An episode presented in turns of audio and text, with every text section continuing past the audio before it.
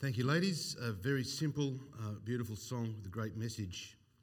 And appreciate the, uh, the singing and appreciate the practice. Thank you, church, for uh, the invitation to, to come back.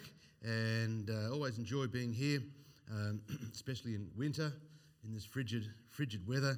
Uh, but as I said this morning, Brother Paul, I'm not going to mention the football from the other night. I don't, that would not be fair to mention 50 to 6 again, so I'm just not going to do it. And um, so uh, we'll leave it at that.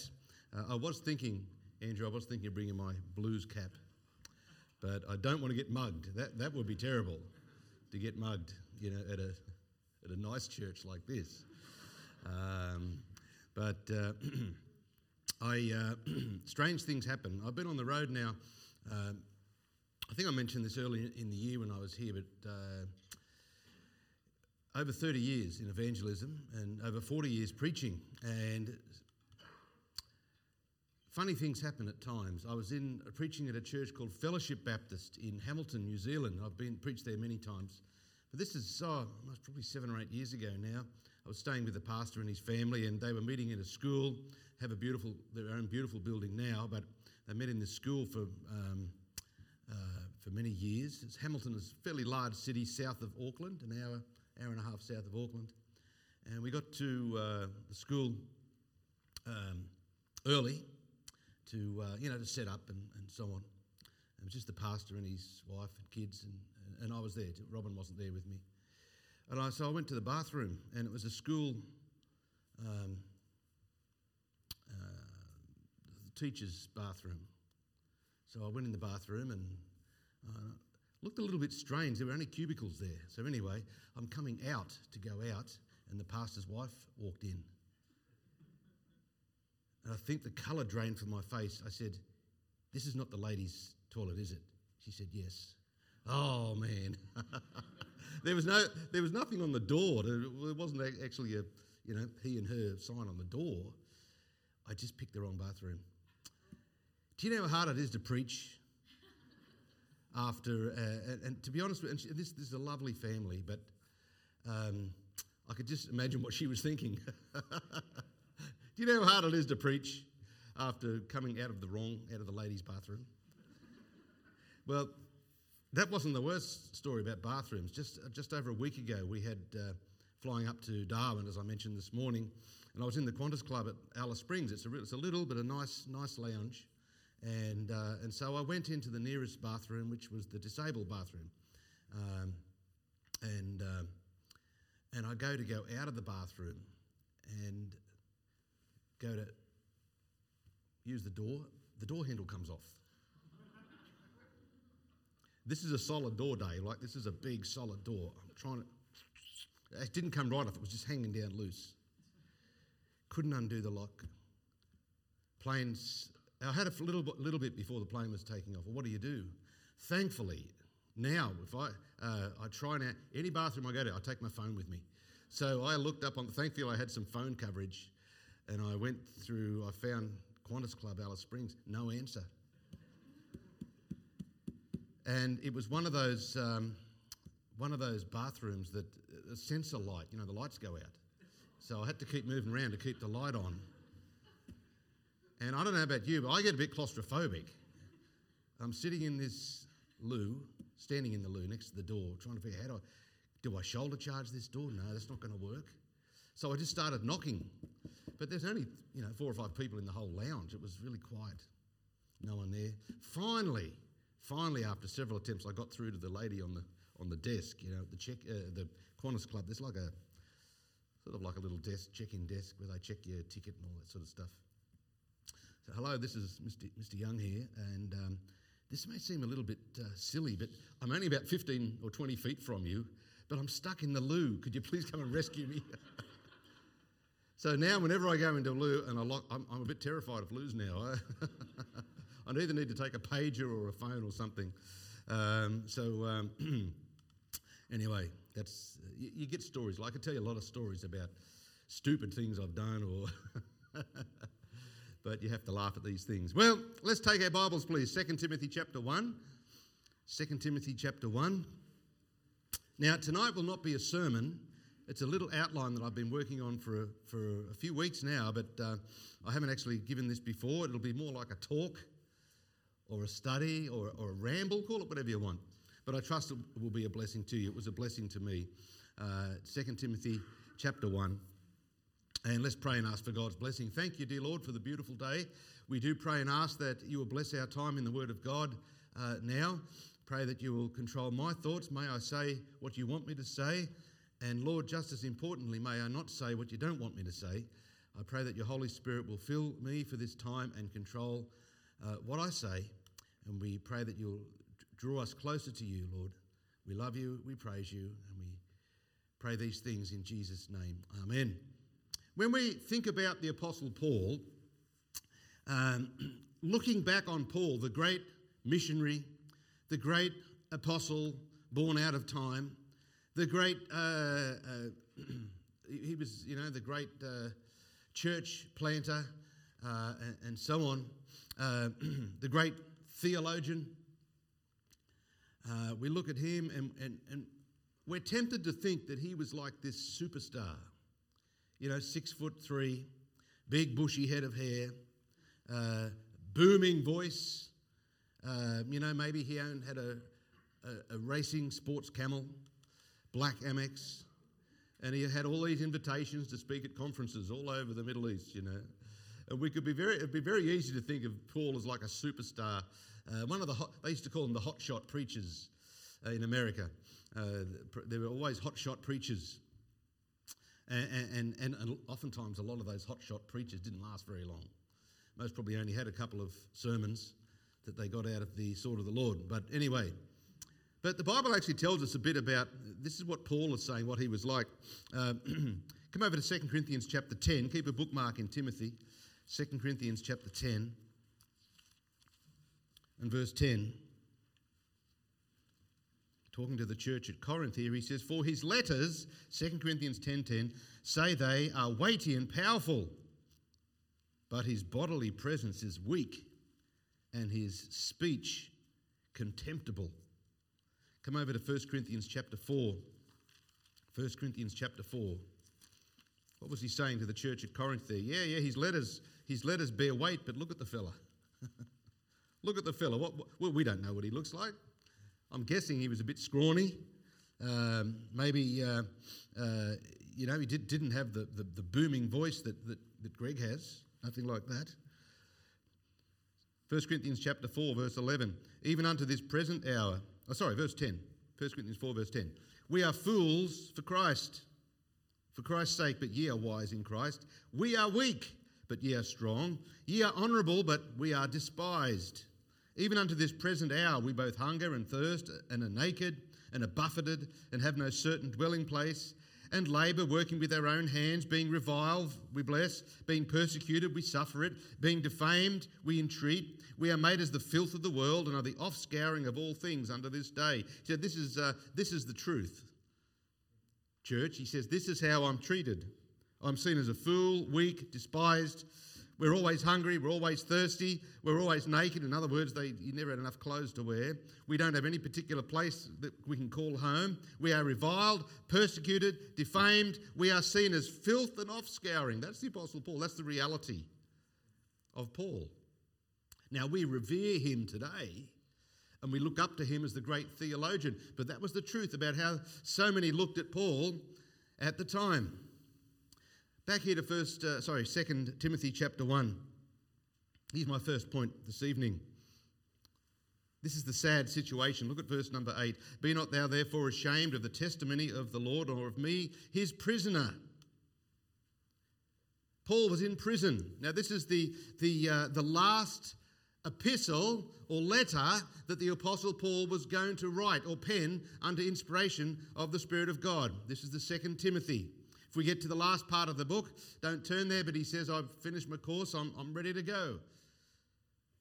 He was in prison. And not long uh, after this, he was to have his head chopped off, we believe, at the hand of Nero. And uh, of course, prison today, no prison is good. No prison is good. But at least today, there are some, uh, uh, there's a semblance of uh, humanity in prison.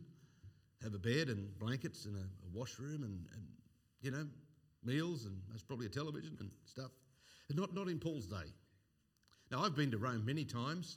Uh, supposedly, Rome, uh, Paul ended up in the Mamertine prison. I don't know whether that's the truth or not, but he was definitely in prison in Rome somewhere. And my guess is that the prison wasn't real good.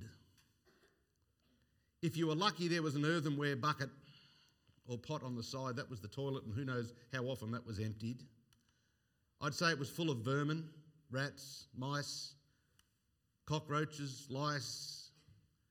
Um, I'd say it was hot in summer, and I'd say it was freezing cold in winter. We know it was cold because a couple of chapters over, Paul says, Listen, can you bring my cloak? Can you bring my cloak? It's really cold here. Chained, either chained to a Roman guard or, or chained to the wall or whatever. Humiliated. You say, did Paul, did Paul have doubts? I'm sure he did. John the Baptist had doubts when he was in prison. And Jesus said, There's no one greater than John the Baptist that's walked on the face of the earth. He had his doubts. Uh, you say, Did Paul have doubts? The Bible doesn't say that, but I imagine he did. He's human. And that's why we are commanded to remember those that are in bonds. Always remember those that are in bonds. You say, what is anyone in bonds today? Maybe not in this country, although that might come.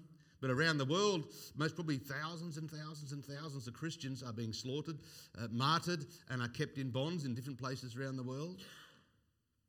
So always pray for those that are in prison for the name of Christ. But his situation was, was pretty sad. And then, secondly, there was not just a sad situation, there were some sorry individuals. Look at verse 15 here. Verse 15. He says, This thou knowest, that all they which are in Asia be turned away from me, of whom are Phygellus and Hermogenes. Uh, sorry individuals. Hey, imagine, uh, uh, you know, if I, if I say some of these names, what, what comes to mind? Idi Amin. He wasn't a good fella. Um, Ronald Biggs. What was he famous for? The oldies here? Ronald Biggs? The train robber. Yeah. Um, O.J. Simpson. He's not known, he was known for being a good footballer, but now he's known for bad things. Um, obviously, Adolf Hitler and, and so on. We could go on a huge list. You know, imagine being named in the Bible. Imagine being named in the Bible for the wrong reason. Of course, there's many rotters in the Bible. There was Herod, there was Pharaoh, there was Judas Iscariot, there was Ahab, there was Jezebel, there was uh, Cain, there was Demas, there was uh, heaps and heaps of names. There was Amnon and, and, and Jonadab and, and so on. Added to this list were two, Phygellus and Hermogenes. The Bible says a good name is to be chosen rather than great riches. A good name is to be chosen rather than great riches. Hey, don't get your name mentioned for all the wrong reasons. Who were the all they which are in Asia? All they which are in Asia be turned away from me. Who was the all they that? Well, we don't know. We're only guessing here.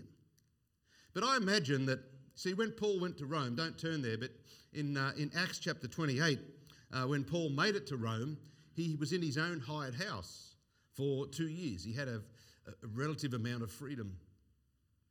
And uh, the Bible says people came in and he ministered to, to people in his own hired house. And, and I imagine that his, his reputation preceded him. And then while the going was good, uh, that, that, that Paul, the great, uh, the great man Paul, this controversial uh, preacher, but the great man Paul, who wrote with such authority that uh, people would have come to see him. Now, news obviously travelled a lot slower in those days than it does today, but news would have filtered through and, and so on. And, and I'm sure that there are many, many people uh, came and, and learnt from Paul and, and ministered to Paul and befriended Paul and learned from Paul. But when the tide turned and, and Nero said, put that fella in jail, he's, we're going to chop his head off, Paul sadly says, all they that be in Asia are turned away from me. That is really sad.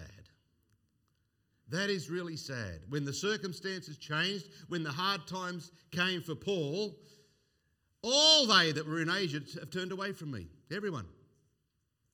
Everyone except a couple that we'll mention in just a moment. Or one fella in particular. Why did these people turn away from Paul? Why, why, do, why do church people or Christians turn away from leadership?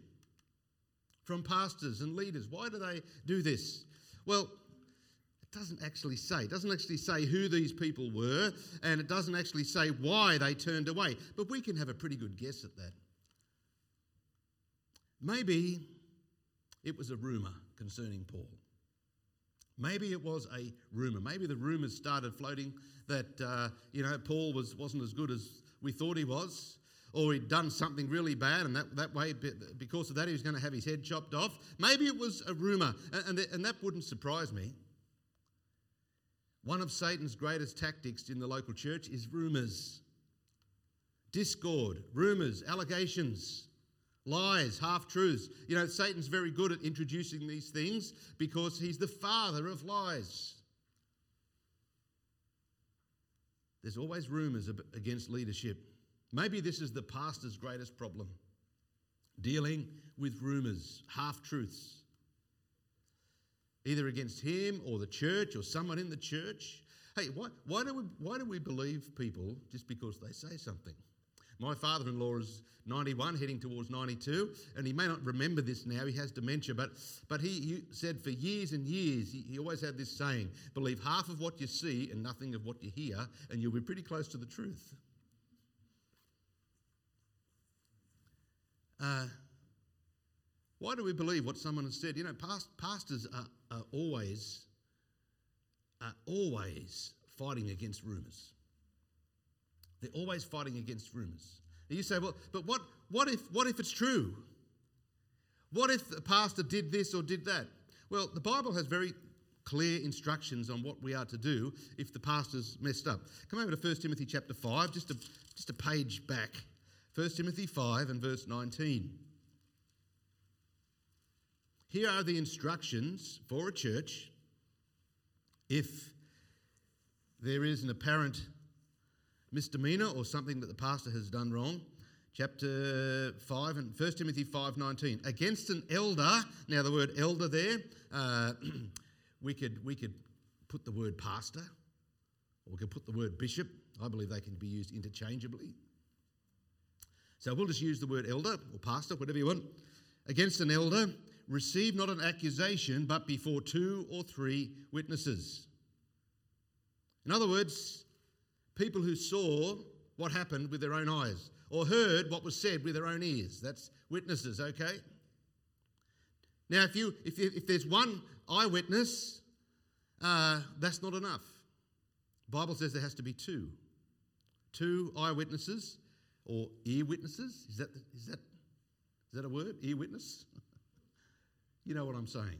There has to be two. If you want to bring an accusation against a pastor, there needs to be two. Someone says, Well, what, what if something took place and only one person saw it? Shouldn't you treat that seriously? Oh, for sure. But this is, you know, you know, God sees everything that goes on. God knows. He knows what's going on, and, and God will sort out his under shepherds. The Bible says it's a fearful thing to fall into the hand of the living God. I didn't make these instructions up, these are God's instructions.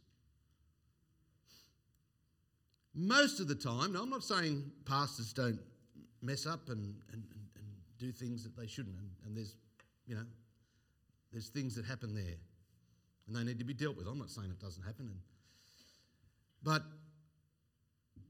and I've been to churches, not this church, but I've been to churches where things like that have, happened, and sometimes they've been dealt with well, and sometimes they haven't been dealt with well. And I don't want to get too far into that, but rumours are the thing Rumours are the things that will destroy a church. You know, normally a church will not split because of doctrine. Now, sometimes it does, but nine times out of ten, it's not doctrine, it's a rumour. It's a rumour. Someone says he said that, or he did that, or I don't like what he's done.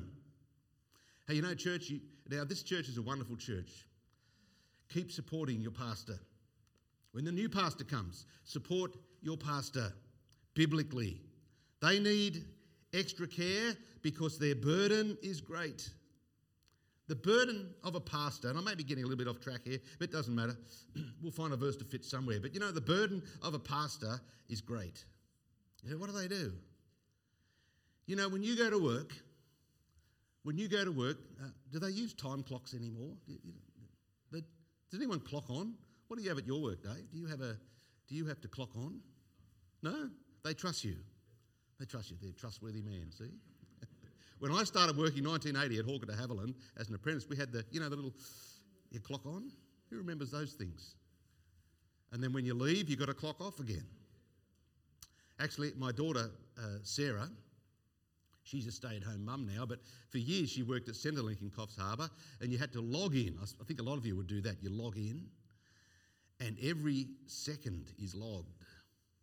So uh, it's sort of a big brotherish now. It's most probably a good thing for the public service because uh, in the old days when you used to clock on, it was very easy to take a two hour lunch or a, you know, I forget what I'm saying now. But anyway, that's right.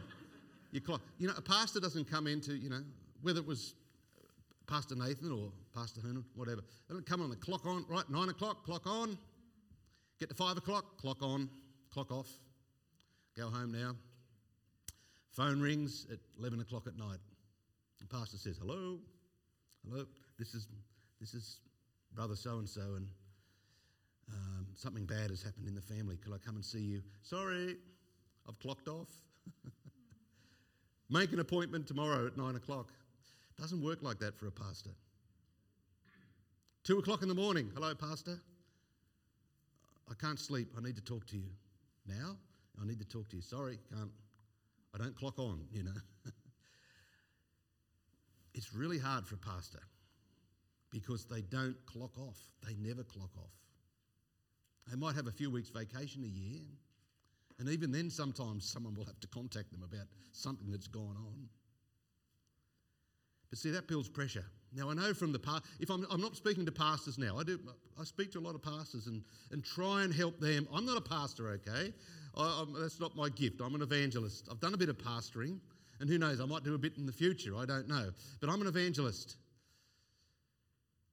And uh, they say that evangelist comes in and causes all problems and leaves, you know. well, I trust I don't. I don't want to do that. I don't think I do. Um, you can usually tell if an evangelist doesn't get, doesn't get invited back. That's usually what's happened. You know. But speaking to pastors, yes, I can say, listen, here are some ideas that might, might help you in the ministry. You know, this, have a schedule, this, that, have a, have a, someone you can trust, have other pastors you can, you know, and, this and take little mini holidays through the day or through the week and, and whatever. Just try and, you know, and, and don't try, and I tell pastors, don't try and preach a masterpiece sermon every sermon because you're going to wear yourself out. You know, you don't need a nine course meal every time you eat. Sometimes a cheese sandwich is fine, it'll keep you alive. Sometimes, uh, you know, it's, it's, nice to have a masterpiece sermon with, you know, three beautiful alliterated outlines and a story, sad story at the end, and that's nice. But sometimes you just need a, a feed from God's word. It doesn't have to be spectacular. That's fine. That's fine. And I tell pastors that look, don't you don't have to you don't have to preach a world famous sermon every sermon. Just let, let God lead. And sometimes you, you speak enough, and that's enough. But I'm not. I'm speaking here mainly to just church members. But your pastor's under a lot of pressure. As soon as he says, as soon as he says, Amen, see you Wednesday night or whenever, bang, the pressure's back onto him. He's got to prepare a message for Wednesday night, for Sunday school, for Sunday morning, for Sunday night, and most probably school and all sorts. The pressure is back on. And there is a certain pressure there in the ministry. And so when you add on top of that rumours, no, I don't know. What, I don't know what he said. I don't know if I agree with what he said last week. Well, that's fine. I, that's fine. You, you're going to find a perfect pastor? You won't find a perfect pastor. You're going to find someone you agree with 100% of the time? I don't agree with myself 100% of the time. But just be very careful. Otherwise, you can become like all they in Asia. all they in Asia. As I said, we don't quite know the reason why they left Paul, but it may have been because of rumours, stories. You know, pastors always they need an extra portion of mercy. I read this uh, uh, little thing from Spurgeon. I think it was yesterday, and it's very interesting. When you look at when you look at the, the epistles, and the epistle, as I said, means letter.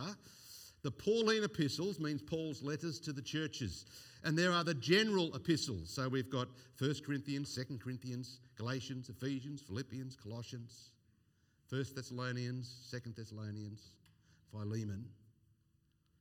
And then every single, and I, and I did this, I went through every single one of these books. And Paul had a customary greeting to these people or these churches, and it was always grace and peace. You can check it out, read it sometime. Grace and peace. But there are three epistles are called the pastoral epistles. 1 Timothy, 2 Timothy, and Titus. The pastoral epistles. And in each of those three, guess what his greeting is? Grace, mercy, and peace. So obviously, pastors, and call them pastors, elders, bishops, call them what you want. It's all basically the same role there. An elder basically means someone that's spiritually mature. A bishop means someone that's his position. He, he takes the oversight, it means an overseer. And of course, pastor means shepherd. All rolled up, just different words for the one. Uh, a bishop is not some bloke with a big hat that sits in a, an office somewhere in a city. It's nothing to do with the Bible. But he said, Listen, you preachers, you pastors, you elders, you need some mercy as well as grace and peace. And this is what Spurgeon said. I've got his uh, little quote here. He said, Did you ever notice this one thing about Christian ministers that they need even more mercy than other people? Although everybody needs mercy, ministers need it more than anybody else, and so we uh, and so we do. For if we are not faithful, we shall be greater sinners even than our hearers, and it needs much grace for us always to be faithful, and much mercy will be required to cover our shortcomings. So I shall take those three things to myself grace, mercy, and peace. You may have the two, grace and peace, but I need mercy more than any of you. So I take it from my Lord's loving hand, and I will trust and not be afraid, despite all my shortcomings and feebleness and blunders and mistakes in the course of my whole ministry. Charles Spurgeon. Maybe all they in Asia left him because they were fearful of being imprisoned, and, that's, and that could be true. That could be true. Now, Paul said in the, back here in Timothy, he said, God hasn't given us the, the spirit of fear. But some Christians do fear, and maybe uh, they didn't want to be associated with Paul because they valued their own necks. Maybe it was pressure from unsaved family members. That's that could be the reason too, but whatever it was, they, they left Paul. Now, who was Phygellus and who was Hermogenes? Who knows? Who knows? All we know is that they were most probably friends of Paul, and all was good when he had his own hired house. But when the heat was applied and Paul was condemned to die, he was thrown into prison and they fled. Well, here's the second part of my message, and I'll try and finish soon. No, observe the word try. I'll try and finish soon. But um, um, he had a sincere friend, a sincere friend. And we read about this fella here, uh, verse 16. The Lord give mercy under the house of Onesiphorus. Now, you pronounce that name however you want. I'm not quite sure how to pronounce that name. I'm just going to say Onesiphorus. You say it however you want to say it. But why was he such a good friend? Here's the first reason it says that he refreshed Paul. He oft refreshed me. Verse 16. He oft refreshed me. Uh, some, how did he do this? Maybe it was physically. Maybe he brought food to Paul. Maybe he brought clothing uh, or a blanket or something. Maybe it was spiritual, refreshing. I don't know. Just says he was a great refreshment to Paul. It's like uh, uh, some people are refreshers. It's like when you're doing the mowing of a summer's afternoon and, uh, and, and, and the missus brings out a nice glass of water. Hey, that's cool. I remember as a little kid, we grew up on the central coast of New South Wales at a place called Budgewoi. And um, I mean, back in those days, we, we had power, but we didn't have a fan. We didn't have a heater. We, I think we had the phone on. We didn't even have a septic system. That's a bit of history for you. We had the Sano cans. Who remembers those? Any old timers here? Yeah, those were the days. And that was every little boy's ultimate profession being a Sano man. if you don't know what that is, don't worry about it. Don't worry about it. But I remember on those hot summer nights, sticky nights, no fan, you can't sleep. But all of a sudden, because the windows are open and there's a rustle in the curtains, and within a few minutes, the southerly buster comes through. And so me and my brother Lyndon would be in our shorty pajamas, just like this, out there, you know, late at night, just in the, you know what it's like when that, you don't get southerly busters in Brisbane, do you? Anyway, down south you do. You get southerly busters and that cold wind comes through. I mean, I'm waiting for a southerly buster now. It's hot out there today. I'm just waiting for the cold to come through so I can uh, stand out there and just, not in my pajamas, but just stand out there and get some cool, you know. But uh, um, uh, refreshing. Refreshing. Paul said, This fella, Onesiphorus, he refreshed me. He refreshed me. Some Christians are like that. You, there's some Christians you just love to meet. Now, there's other Christians are like the hot wind off the desert. you ever thought of that? You know that hot wind of the desert. You come out. You come out of. We come out of our air conditioning in summer now, and bang, that hot wind hits you. I'm going back inside you know. And some, some Christians are like that. Hopefully, no one here, a good shepherd. But some Christians are like that. And when you, you, you, can see that hot wind coming, you, you duck away and hide because they're not refreshing. Hey, we need to be refreshing Christians. Christians that bring joy to others. Christians that bring blessing to others. Now, how did he refresh Paul? If, if you've been asleep for this sermon, that's fine. Thank you for not snoring. But if you've been asleep for this sermon, that's fine. But I want you to get this thing. Verse 17. But when he was in Rome, he sought me out very diligently and found me. Now, again, it's one of these things. This fella, as we'll, we'll see in just a second, um, Onesiphorus was from the church at Ephesus. Now, I did a little Google search from Ephesus to Rome was about 2,000 kilometres. That's a long way. I don't know how he got there by boat or camel or whatever, I don't know. But it's a long way. But he came to Rome. Rome was probably full of, uh, Rome was a big city in those days. Rome full of jails, and, and he sought Paul out. You know what he did? He visited Paul. He was a visit, not just a visitor, he was a visitor. Someone who visits. Did he keep visiting Paul? I'm sure he did. He most probably kept going back. If you want to start a ministry, you know how you start a ministry? Little secret here you visit. If you want to grow a ministry, you know how you grow a ministry? You visit. If you want to maintain a ministry, you know how you maintain a ministry? You visit. That's what ministry, a lot of ministry is all about visiting. Putting yourself out giving your time to others to visit. You know, I spend my entire life preaching, travelling, and visiting. I'm not saying I'm a great Christian, I'm not saying I'm a great preacher and all, any of that stuff, but I've spent decade after decade visiting people, just one on one.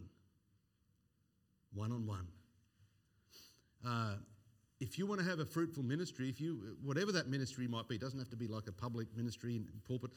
You need to visit. If you're a youth worker, you need to visit. If you're a Sunday school teacher, you need to visit. If you're a preacher, you need to visit. If you're a church member, as much as you can, you need to visit. Visit, visit, visit, visit, visit. I could tell you so many stories um, about visiting. Because sometimes, I mean, you can, you can witness to someone, and occasionally this happens. You'll witness to someone, and they'll get saved just like that. But most Aussies are really hard. They are hard hearted. And if you want to reach someone for Christ, guess what? You need to visit. and visit and visit. There's a lady in our church. Her name is Gillian Trethewey. She's a lovely lady. She's, uh, I think she's in her 70s now, which is still young. But uh, her husband, Warren, um, I think he passed away at least 10 years ago. But I'm going back now about almost 40 years. The, the old man, he was an old man named John Hughes, and he started the Coffs Harbour Bible Church. It was the Coffs Harbour Christian Fellowship at that time. He was saved later in life. He led my wife Robin to the Lord when I, I didn't know her at the time. She was a teenager. Started a youth group, then started a church. And uh, Brother John Hughes was incredible. He, he worked at the local produce store from, from memory. And uh, he found, I mean, he preached for years, but he found preaching hard. It didn't come easy to him. But he was a superb soul winner. And I remember, he, he I don't know where he found Gillian and uh, Warren and Gillian Trethewey. I'm not sure where he found them, but, but he visited. And, and the first few visits, I think I've got this right. They basically said to him, Please go away. We're not interested in Christianity. Just leave. Go. Well, old John Hughes, he just kept going back. I would have given up, but he just kept going back. I don't know how many dozens of times he went back over a few years. I remember my very first 1980, I was married in January 83. Middle of 1983 was uh, my very, very first evangelist mission, and it was in Coffs Harbour. I, I, think my, I did it with my brother-in-law. We did both. We sort of did tandem preaching, and I think he's still got the little flyer that they um, produced for these meetings. But I remember one afternoon we went down to visit Warren and Gillian. They weren't saved at that stage, and, but they weren't anti. They were sort of warming up to the things of the Lord, and we visited them. They didn't get saved then. John Hughes kept visiting and kept visiting, and eventually, after several years, they trusted Christ. And Gillian is now one of the, as said, Warren's gone to be with the Lord. Gillian is one of the rock solid pillars of our church. Because one old man just kept visiting and wouldn't take no for an answer. Um, you need to visit. I could tell you a lot of stories. We don't have time whether it's door knocking for contacts or whether it's following up contacts or whether it's visiting other Christians. And I'm putting it all in the one, the one pile here, whether it's visiting older people or, or, or whatever it is, just visit. Someone says, Well, I'm not the visiting type. Well, none of us are really. I'd prefer to relax. I would. I prefer to put my feet up and relax. Someone says, Well, well I, I, I don't know what to say. Well, well, neither do I. Neither do I. I reckon Onesiphorus most probably didn't get much of a word in with Paul. I'd say he did an awful lot of listening.